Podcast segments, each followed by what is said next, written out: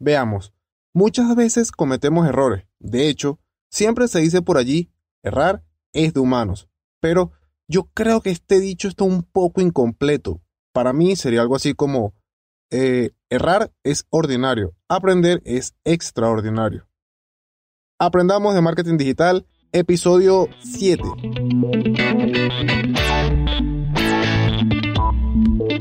Bienvenido, bienvenida a un nuevo episodio de Aprendamos de Marketing Digital, el podcast en el que aprenderemos juntos tips, secretos, consejos y más del mundo del marketing digital.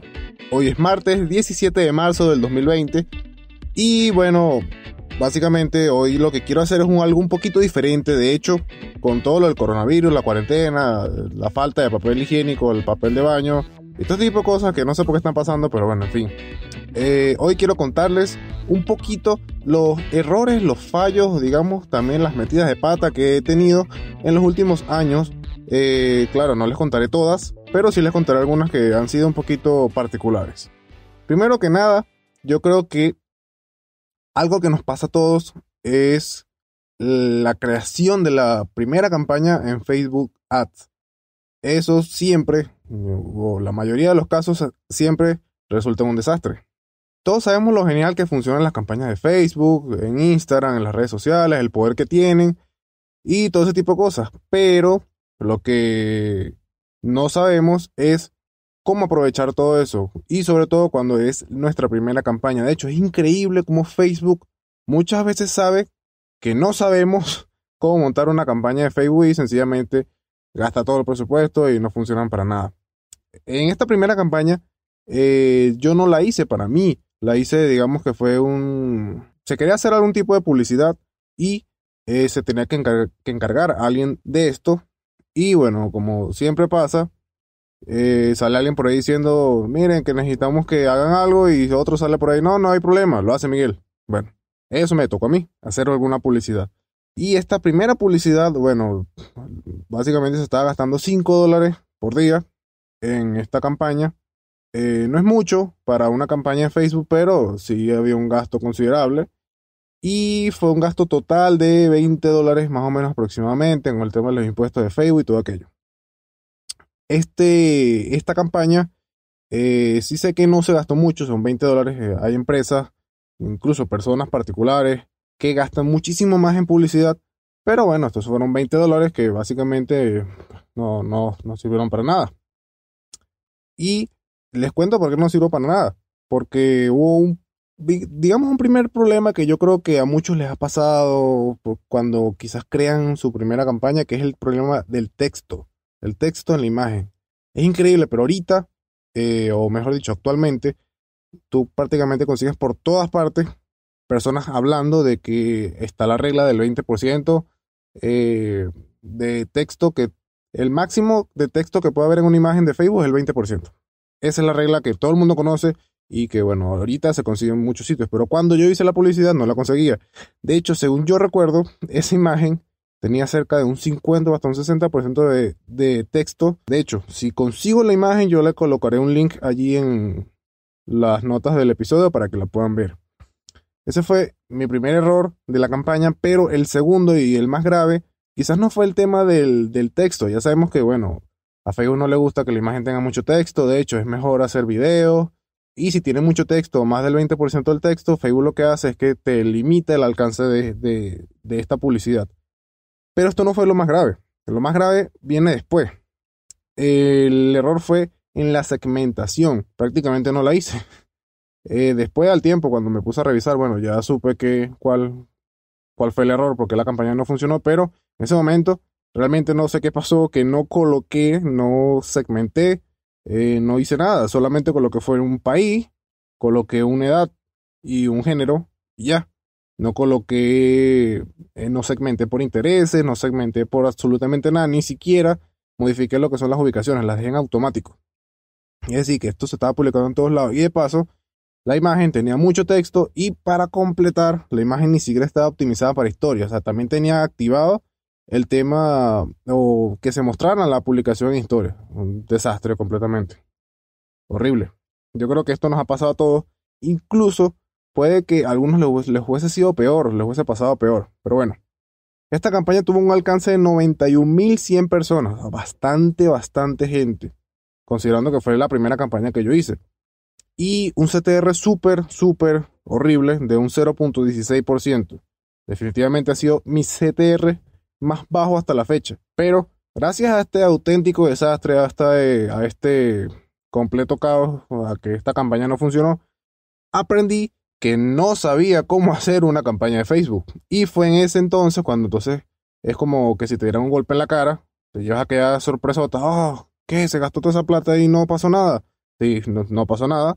Me puse a investigar, puse a, me puse a hacer quizás unas cuantas pruebas con un presupuesto muchísimo más pequeño, de un dólar, eh, prestando atención a la segmentación, a la regla del 20%, y todo ese tipo de cosas y realmente me ayudó bastante. Incluso he tenido campañas últimamente con un CTR bastante alto, un 4% más o menos. ha sido un cambio bastante drástico comparación de esa primera campaña que fue un auténtico desastre. Claro, es, si bien es cierto, también he tenido campañas que no han resultado de la mejor manera, pero nada comparado con esa primera campaña. Ahora, un segundo error, una segunda metida de pata, como quien dice, fue cuando bloquearon una cuenta de Instagram. O digamos que no fue propiamente un bloqueo, fue más que todo un baneo. Bien, pero eh, esto también les ha pasado seguramente mucho. Esto, eh, ya sabemos lo que hace Instagram cuando de repente automatizamos y todo ese tipo de cosas, pero eh, como yo ya conocía esto, no automaticé. Nunca me gusta automatizar nada en Instagram. Simplemente estaba probando lo de seguir personas, seguir a mucha gente, seguir este como quien dice, la técnica del follow, de seguir a muchísima gente en pocos minutos, y lo estaba haciendo con una cuenta principal. Un error bastante, bastante, bastante grave. De hecho, eh, porque, bueno, una cuenta principal es una cuenta que ya está trabajada, que tiene un público, que por lo general se, se, se quiere utilizar para hacer algo, qué sé yo, sea para monetizarla, sea para, para hacerla crecer, pero es una cuenta principal, no es una cuenta de prueba. Y yo, bueno, en ese momento yo no, yo sabía que había gente que hacía eh, cuentas de pruebas, pero yo no quería hacer ninguna cuenta de pruebas.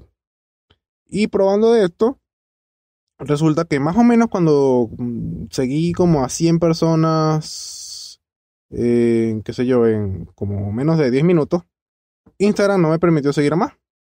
Y yo, de muy inteligente, dije, ah, bueno, no hay ningún problema. Me voy a otro perfil y comienzo a seguir a más personas. Y esto, bueno, a Instagram no le gustó y me baneó, pero un baneo de los fuertes. Este sí fue un poquito más fuerte porque no podía, no podía seguir personas, no podía dar me gusta, no podía enviar mensajes directos. Y hasta donde yo tenía entendido el alcance que llevaba esa cuenta con, las publicaciones se perdió completamente, porque de hecho al día siguiente eh, no recibió nada. Era como que si la cuenta estuviese muerta. Realmente no sé qué estaba pensando yo en ese momento, pero Después de esto aprendí que sí o sí tienes que tener una cuenta de pruebas. Sí vas a hacer pruebas. Si no vas a hacer pruebas y vas a, tener todas tus cosas como deben ser, tus publicaciones, sin ponerte loco a seguir a un montón de gente ni nada ese tipo de cosas, no hay ningún problema. No tengas tu cuenta de pruebas. Pero si quieres hacer pruebas, si quieres ver qué pasa si haces esto, si haces lo otro, qué sé yo, es mejor que lo hagas con una cuenta que no sea la principal. Ya después de todo esto, bueno, la cuenta fue bastante bien, eh, pasó un tiempo y todo aquello, y fue cuando me propuse, o con otros compañeros nos propusimos a montar una página de membresías para aprender trading. Eso fue otro de los fallos que ya no entra directamente en lo que esté el tema del marketing, sino más que todo en el tema, en el tema del emprendimiento, perdón. Pero digamos que fue otra metida de pata. ¿Por qué? Porque todo esto fue un rollo, una complicación, muchos problemas y al final hasta el proyecto se dejó. Uno de los tantos problemas de este proyecto fue el nombre. Sí, así como ustedes lo escuchan, el nombre. ¿Por qué? Bueno, eh, verán, yo conozco de trading, criptomonedas, mercado de divisas, bolsa, todo este tipo de cosas. Y, como también es esperarse, me reunía con gente de este mismo mundo. Y fue cuando decidimos entonces montar una membership site. Pero el problema ocurre cuando escogemos el nombre. El nombre es importante, si bien es cierto, pero también es importante conocer las políticas de Facebook y de Google en los anuncios, es decir, en Facebook Ads y Google Ads. ¿Por qué? Porque resulta que en estas políticas hay algo específicamente que dice que no puede haber nada que esté relacionado con las criptomonedas. Asimismo, las criptomonedas. O sea, cuando tú montas una pauta, eh, no puede haber nada relacionado con criptomonedas. O sea, ni siquiera poner algún texto allí. Sí he visto algunos anuncios que lo hacen, pero realmente eso debe ser que engañan al algoritmo, qué sé yo, colocando alguna página de destino diferente, algún, alguna redirección, en fin. Pero tenemos ese problema. Resulta que el dominio que nosotros compramos estaba con la palabra cripto. Tenía la palabra cripto ahí metida. Es decir, no podemos hacer pauta. Estamos negativos. No podíamos tener alcance, no podíamos tener nada.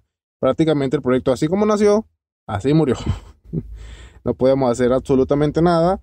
Eh, bueno, y ustedes dirán, bueno, pero ¿por qué no se cambió el dominio? ¿Por qué no cambiaste el nombre? ¿Por qué no se hizo el otro? Bueno, sí, pero era mucho cuando comenzamos a emprender y ese tipo de cosas. A veces el presupuesto es bastante pequeño y la idea era gastar lo mínimo, ¿ok? Y después de que se, se tuviesen algún tipo de ganancia, ir gastando poco a poco en otras cosas, qué sé yo, en fin.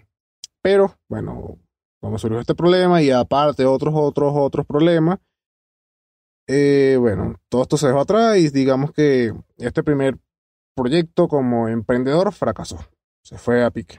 Sabemos lo difícil que es como emprendedores levantar un proyecto y muchas veces resulta que eh, ponemos tanta energía y tantas, tantas ganas al proyecto que resulta que no funciona y bueno, ahí lo dejamos.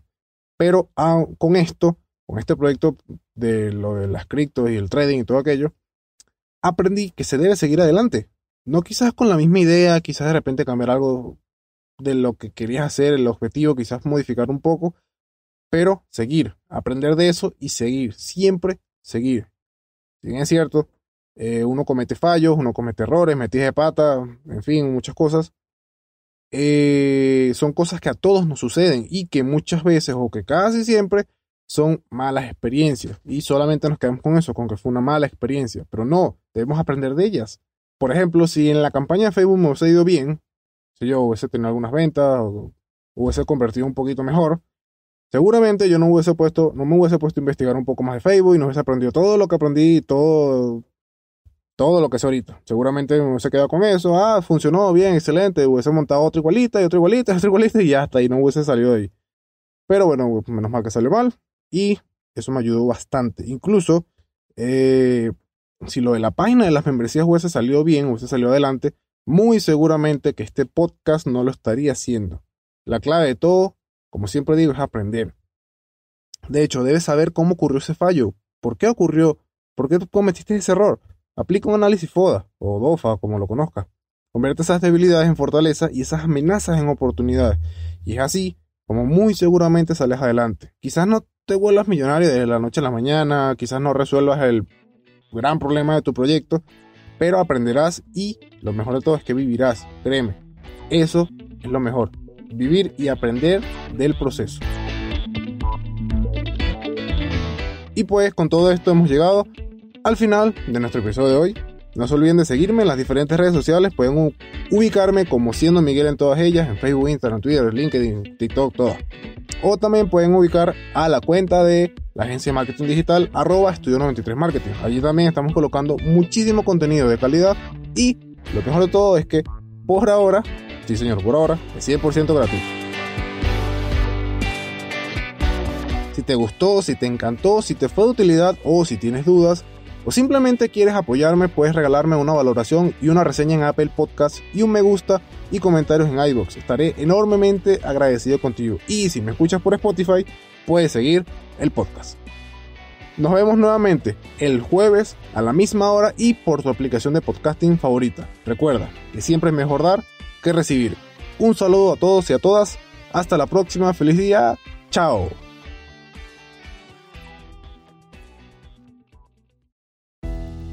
The level of connection you feel in your home dramatically influences your experiences there.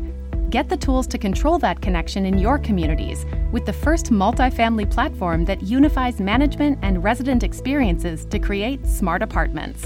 Talk to a RealPage consultant today to see how your properties can meet the future of multifamily with the Smart Building Suite.